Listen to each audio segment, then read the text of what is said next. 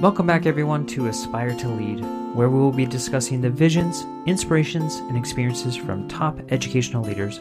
My name is Joshua Stamper, and you can connect with me on Twitter or on Instagram at Joshua underscore Stamper.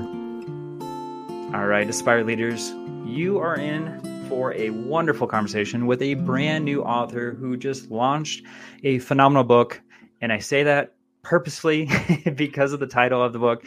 But I have Annick Rauch with me, and she's a fabulous author. She's a passionate grade one French immersion teacher and absolutely fantastic mother of four boys and wife. She does it all. I cannot wait to jump into her new book, PheMOMenal Teacher. That's right. and uh, yeah, we're going to talk about all the facets of that wonderful resource. And Nick, thank you so much for being on Aspire to Lead. Thank you so much for having me, Joshua. It's a real honor. Well, I love your background. I'm just going to shout that out because you are up north. I lived in Minnesota for quite some time, and it's bringing back beautiful memories of playing in the snow. And uh, I just love that background. For those who are on YouTube, uh, on Josh Stamper, or on the Teach Better page here, uh, I hope you get to see the the wonderful backdrop of, I guess, winter, even though it's not quite winter yet. But uh, you're going to have a snowy Halloween. Yes, we are. It's very bright. That's how you can tell. Like I was going to bed the other night and I'm like, why? Like it's dark outside. Why is it so bright? Oh, yeah, it's because it's the moon's reflecting off the snow. We're in winter here. That's funny. Also on YouTube, you can check out a brand new sign above me. I want to shout out Brad Hughes. Uh, he's got a new business now. It's personal, and I am so happy to display his wonderful sign here. So make sure that you check that out. And for those on YouTube, you get to see it firsthand. This is brand new, Aspire to Lead signage behind me. So thank you, Brad, for that. And uh, Nick, would you please just share a little bit about you and your title? I, I'm very curious about what you do every day um, in the wonderful school, and then also about any leadership journeys that you have in your background. Sure. So I am a grade one French immersion teacher. I have been for many, many years now.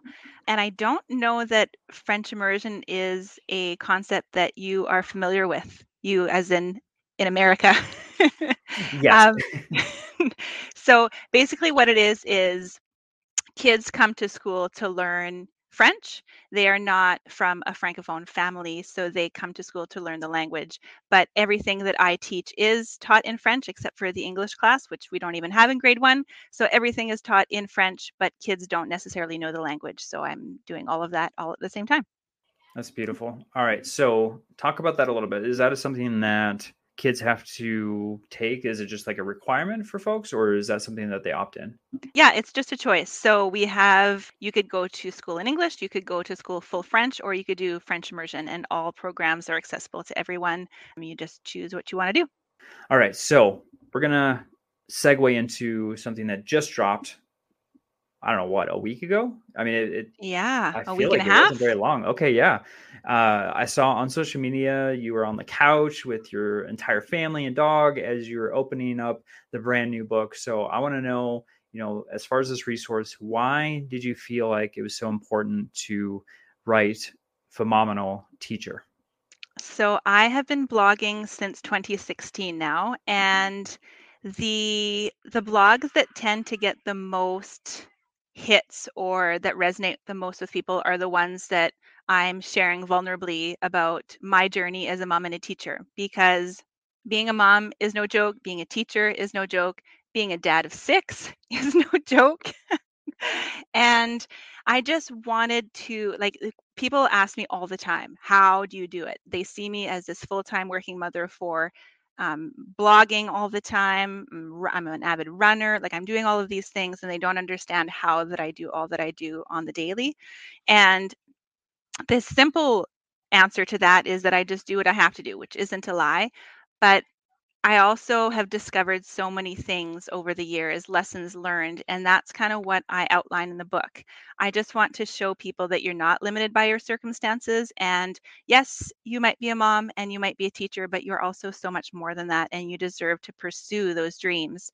Um, and so that's just kind of me sharing what's worked for me. I'm not done learning, but I'm just hoping to show people that they can do it too if they just lean into it and go for it. So I'm wondering about audience because you you talked about being a mom, and obviously that's in the title, but you know, for a busy dad or is it just for educators or is like what is the target audience for the book? So my target audience was mostly moms and teachers because I feel like we have just extra weight as moms. We've got all these expectations of us, and it's very common for moms to put their dreams to the side to raise their family and to try to do it all. So is is very harder for for women I find in particular. But it doesn't mean that this book isn't relatable to men or to dads or to anybody else. If anything, like I had my neighbor who is a man who is my unofficial or official running coach and he read it and he also found great value in it. I had dan Tricarico author of zen teacher among other uh, other books and he read it and found the same thing too. So it maybe will help you understand moms and teachers a little bit better but it'll also probably give you strategies that you can use too because these strategies can be applied to anyone well, and I want to talk about those strategies because I think that's the the main thing here for our listeners. And I think you're right. I, you know, if you look at the statistics too, obviously education is filled with more women than men, and so you know, there's just a, a different idea of what a mom is versus a dad and and what they bring. So as far as those strategies, I know you've got a lot in this book here. So can you just kind of uh, outline just a few for our listeners and and some takeaways from this wonderful book? You bet. So the way that I formatted the book was again, my target audience being busy moms and teachers. For me personally, when I pick up a book, I need it to be small, manageable chunks. I don't have time to sit down for chapters that are very long. So uh, the way that I did it was I made 21 short chapters that are lessons that I've learned. And in each of those, there's like a personal story, something that I learned. And at the end, there's practical tips and tricks that you can look to to reflect and implement change. So every chapter is very, very small. And even if you just look through the table of contents, it'll give you an idea of, oh, like maybe I want to learn more about guilt. So let me see what what lesson would that be? What page can I flip to? You don't need to read it in order. You just pick that up and read what you need and and see where that takes you. And so maybe I'll start with one of them. One of my favorite ones is because we talk a lot about self-care and I do talk a lot about self-care in my book, but a big um, important differentiation that I want to make is that we can't just rely on self-care. We need to look at what is causing us to need self care so much, so badly? And can we fix or lessen those stressors without just putting a band aid over it with the self care itself? So, one of the things that I did and i share i share through the book that i went through depression and ended up needing to take a leave to deal with that and something that i did through my depression with the extra time that i had was look at these stressors and what can i do to fix them and one of them was I am so busy and I can't do all that I need to do. And there's always a fight at home with my four boys of who is going to do what chore. And it was just frustrating for me to try to orchestrate it all. It was more it was more work for me to try to get them to do chores than if I just did it myself. And then I ended up doing it myself and that was too much. So an idea was born and I decided to do this chore bucket simple. I bought two buckets from the dollar store. I bought colored popsicle sticks. So each of my boys have their own color. And on these sticks, I wrote chores. And depending on the day and what activities were coming up, their chore bucket was filled with different things. So if they had hockey that night, I made sure that their pack their hockey bag stick was in the bucket. And if they had library the next day, I made sure pack your library books in your school bag stick was in their chore bucket. And my boys, I don't know how you do it at your house, but we do not shower every day because it is just too chaotic. So every second day, their shower or bath stick was in there. My, that's changed because now my boys are getting older and a little bit stinkier. But Eh, the point is, it's very easy for me to customize the chores that they need to do. They know what they need to do when they come home from school. And for us, the reward that worked well was when you're done your chores, you get your allotted screen time that day. And that's an example of something kind of simple that I outline in the book that you can take away and do in hopes that it'll help to alleviate some of your stressors so maybe you don't need quite as much self care. Yeah, it was much easier to bathe the kids when I had a pool in Texas. I just toss them in every once in a while, you know, because it was just so hard to navigate that. This podcast is a proud member of the Teach Better Podcast Network. Better today, better tomorrow, and the podcast to get you there. You can find out more at teachbetter.com slash podcasts. Now let's get back to the episode. As far as taking a leave, the burnout is real. As we've seen over the summer into the school year, I think a lot of folks are even feeling it right now, even just a couple of months into the school year. And I just want to touch on that I know you were vulnerable with your stories. You were very honest in the book. So, you know, will you just kind of expand on what you had talked through in regards to taking leave and just your mental state and kind of how you got out of that situation yourself? I know everyone's different, but I, I would love for you to share your experience and more some things that you felt were important that you put into your life to get to the point to get back to the classroom. You bet. So, oh, my journey with depression was a long one. And I think that it was just things that piled up over the years that I just kept sweeping under the rug. And mm-hmm. I just hit my breaking point. And I remember it vividly. I was in a staff meeting, and my principal was talking to our staff and sharing how at their last admin meeting they had to put their agenda off to the side to address mental health because there was some serious things going on in our depression uh, or in our division and um, they had to address it and so I remember him saying, It's okay not to be okay. And I was sitting in my chair and I had to get up and leave because I just wanted to shout, I am not okay, but nobody would know it. Um, so then I was already going to therapy by then, which I'm a big believer in therapy. Like I go to the dentist every six months to get my teeth cleaned, and I go for my full physical with my family doctor once a year. And so why is it this taboo thing that I go to therapy therapy every six weeks to deal with my mental health? So I had already been going through therapy and was talking to my ther- therapist about uh, how I was feeling. And she said something that really put things into perspective for me. She said, and if we can continue to work on this like we have been, but my question to you is in your current circumstance, which was COVID, of four, working full time, do you think that you have the time and energy that you need to get yourself back on your feet?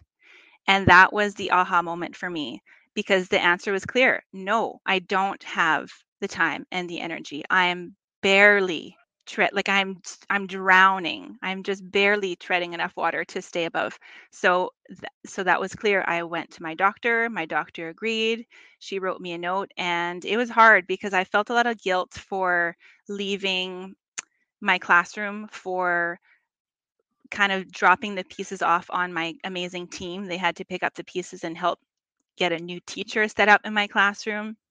But really, in the end, I couldn't have gotten out of that funk if it wasn't for that time. Like I said, I needed time away from the classroom to do the homework that my therapist was giving me.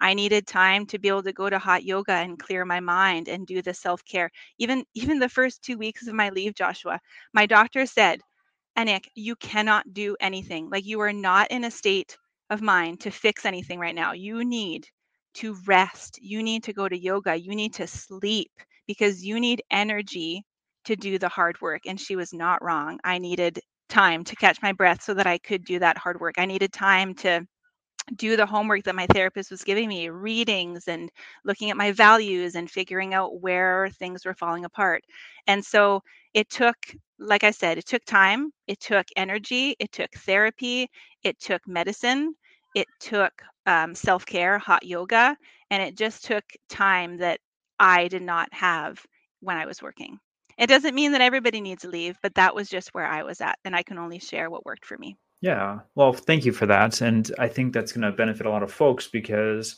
I think the guilt is real. I think a lot of folks feel like I don't want to put that on to someone else if I was to take some time off. But at the same point, how are you providing in that state? Are you your best version? Are you going to be able to continue in that role? And I think just the idea that someone knows that someone else has taken a leave and they're better for that to help themselves, I think it, it almost gives them permission that that's a, a viable option for them when sometimes that guilt is overflowing us.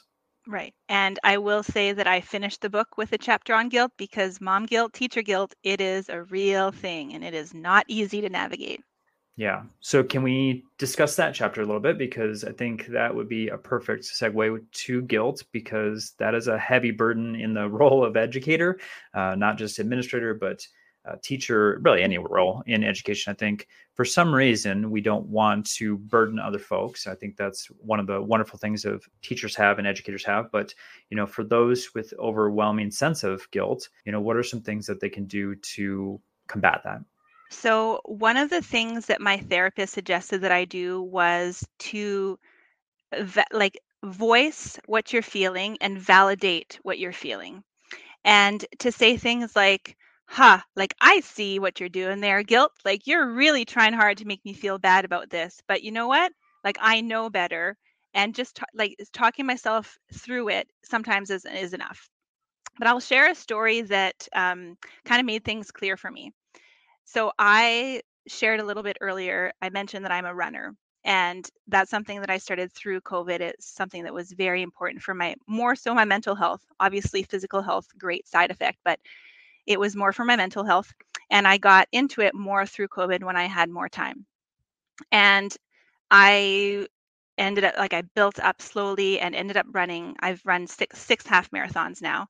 And while I was training for these marath- for these half marathons, it took a lot of time and it took time away from my family. And I felt guilty about that because I kept leaving my four boys to go run on these runs and these training runs. And there was this one time we were camping and I was doing the dishes after dinner outside, of course, because you're camping. And my boys, I could overhear them setting up their next game. And they picked up some chalk and they drew a line across the road. And I could just hear them saying, okay, here's what we're going to do. We're all going to run around the bay one at a time. It doesn't matter how fast you are. We're all about stamina. You just need to make it around the bay and not walk. And they all took their turns. And as they ran around the bay, the three others followed along and were just cheering, You got this. You can do it. And my heart just melted because in that moment, I realized I should not feel guilty for all this time that I've been putting into my training to run. Because look at this, like I was so worried that I was leaving, abandoning my children to go do this personal thing I needed to do. But look what happened.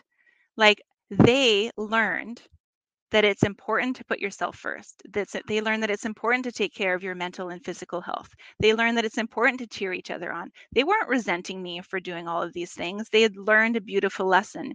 And I share in the book Glennon Doyle, who's one of my favorite authors, in her book Untamed, she's got this quote that says, my children do not need me to save them. My children need to watch me save myself. And I keep coming back to that because when my children are grown, I don't want them to have to rely on someone to save them. I want them to be able to save themselves. And so I need to model that. And I I feel like that is important to do and remember, keep in your mind when you're feeling that guilt. What a beautiful story. Thanks. I love that. Yeah we found a very similar thing with uh, foster care, and we always were like, "Oh, it's going to burden the kids. They're not going to get as much time with us." And in fact, you know, now they're talking about their biological children that they're going to have and their adopted children that they're going to have growing up. And I think the modeling piece, we don't understand like that servanthood and the things that we do in our own life is so much more impactful than like you're saying of trying to wrap them in bubble wrap and save them from the world. so yeah. I love that you're doing that for yourself and that you're modeling that as far as the self help piece, the exercise, and the mental component. I also want to shout you out because you were at Teach Better 22 and then next day ran a half marathon. I don't know how you did that. Uh, I know you had some you know DBC folks with you too to cheer you on and go through that experience. But it was amazing that you were at Teach Better 22 and, and got to experience that. I was chatting with you before too. I, I, feel bad because you know I was running around like a madman and didn't really get a chance to connect with you there. But I want to get your thoughts on on that event and what you thought of your time in Ohio. Yeah, that was great. So fun. I was I think that was my first conference after COVID. So it was mm-hmm. so fun to get back with people and see everyone. I had actually not signed a contract then, so I didn't know that I was going to be a published author. I was just fangirling over all these incredible people and yeah, it was a great event. Mickey, oh, Oh, that Mickey keynote? Smith oh, Jr. Yes, yeah. he's phenomenal. Shout out to him. And yes, yeah, if someone's watching right now and doesn't know Mickey Smith Jr., you got to check him out. He's he's awesome. All right, I want to ask you, Nick, about some advice. So all of our aspiring and current leaders are listening. They're getting some phenomenal value from our conversation because you have brought such wonderful stories and strategies. But I want to know after them listening to our conversation, I want them to have some type of actionable item that they can have as a, a next step. So if there's something they can do tomorrow or next week to enhance their leadership journey, what would you advise them to do? Oh, so many things. Can I say pick up my book and see if well, yes, of course. That's number one for sure. Yeah. Um, maybe I will go back to one of my chapters, which is important. I talk about how our words matter. And obviously, we always talk about being kind, but I want to focus more on words that we say to ourselves because that's, you know, we talk about being kind, yada, yada, yeah, that's great. But what about how are you talking to yourself? Um, and because that negative self talk is is real it's hard to curve and um, so, what I try to do when I notice that happening, which noticing is already a first hard thing to do, but when you, if you do notice happen it happening, um, uh, my trick is to try to step out of it and pretend like I'm talking to a friend, because the way that I talk to myself often, it, I would never dare talk to a friend like that. So maybe that would be my quick, easy try to notice if you're spiraling down and, and using some negative self-talk and try to replace that step outside and if you need to i, I try to write myself letters sometimes which i have an example a couple of examples in the book um, but if i don't have time then yeah just pretend like you're talking to a friend and try to switch that I love that you said writing it down because I was actually going to ask you if there was anything that you do for yourself. You know, I, I've seen folks like write positive things on sticky notes and put it on the computers and um, or journaling or something like that. So I love that you gave an example for that because I don't know about you, but uh, especially in leadership, you you hear so many negative things in a day. It's hard to have that positive thought either about yourself, your job, how you're affecting other people. So um, I love those words of wisdom and and how important that is for not only leaders but educators in general. Yeah, that negativity tends to stick. So I have a feel good folder in my filing cabinet. I have one in my email address. And every time I'm feeling down, just open those up and read through and remind yourself that you are worthy. So, in your feel good folder, is it like notes and things that you've gotten in the past that you've kept and put in there? Yeah, like a heartfelt note from a parent with a gift for over the holidays, or a special picture that a student gave me, or maybe it was a little magnet that I got from one of my colleagues saying, you know, we're the dream team, whatever it may be. Just little reminders. Perfect. All right. And like, how can folks connect with you on social media or find your book, find your blogs? I mean, I know you've got a whole host of pieces of content out there. So, how can folks find you? Yeah, so Twitter or X and Instagram are the same. It's at Annick Rauch, which is A N N I C K R A U C H. And my website is also my name, annickrauch.ca, because I'm that proud Canadian.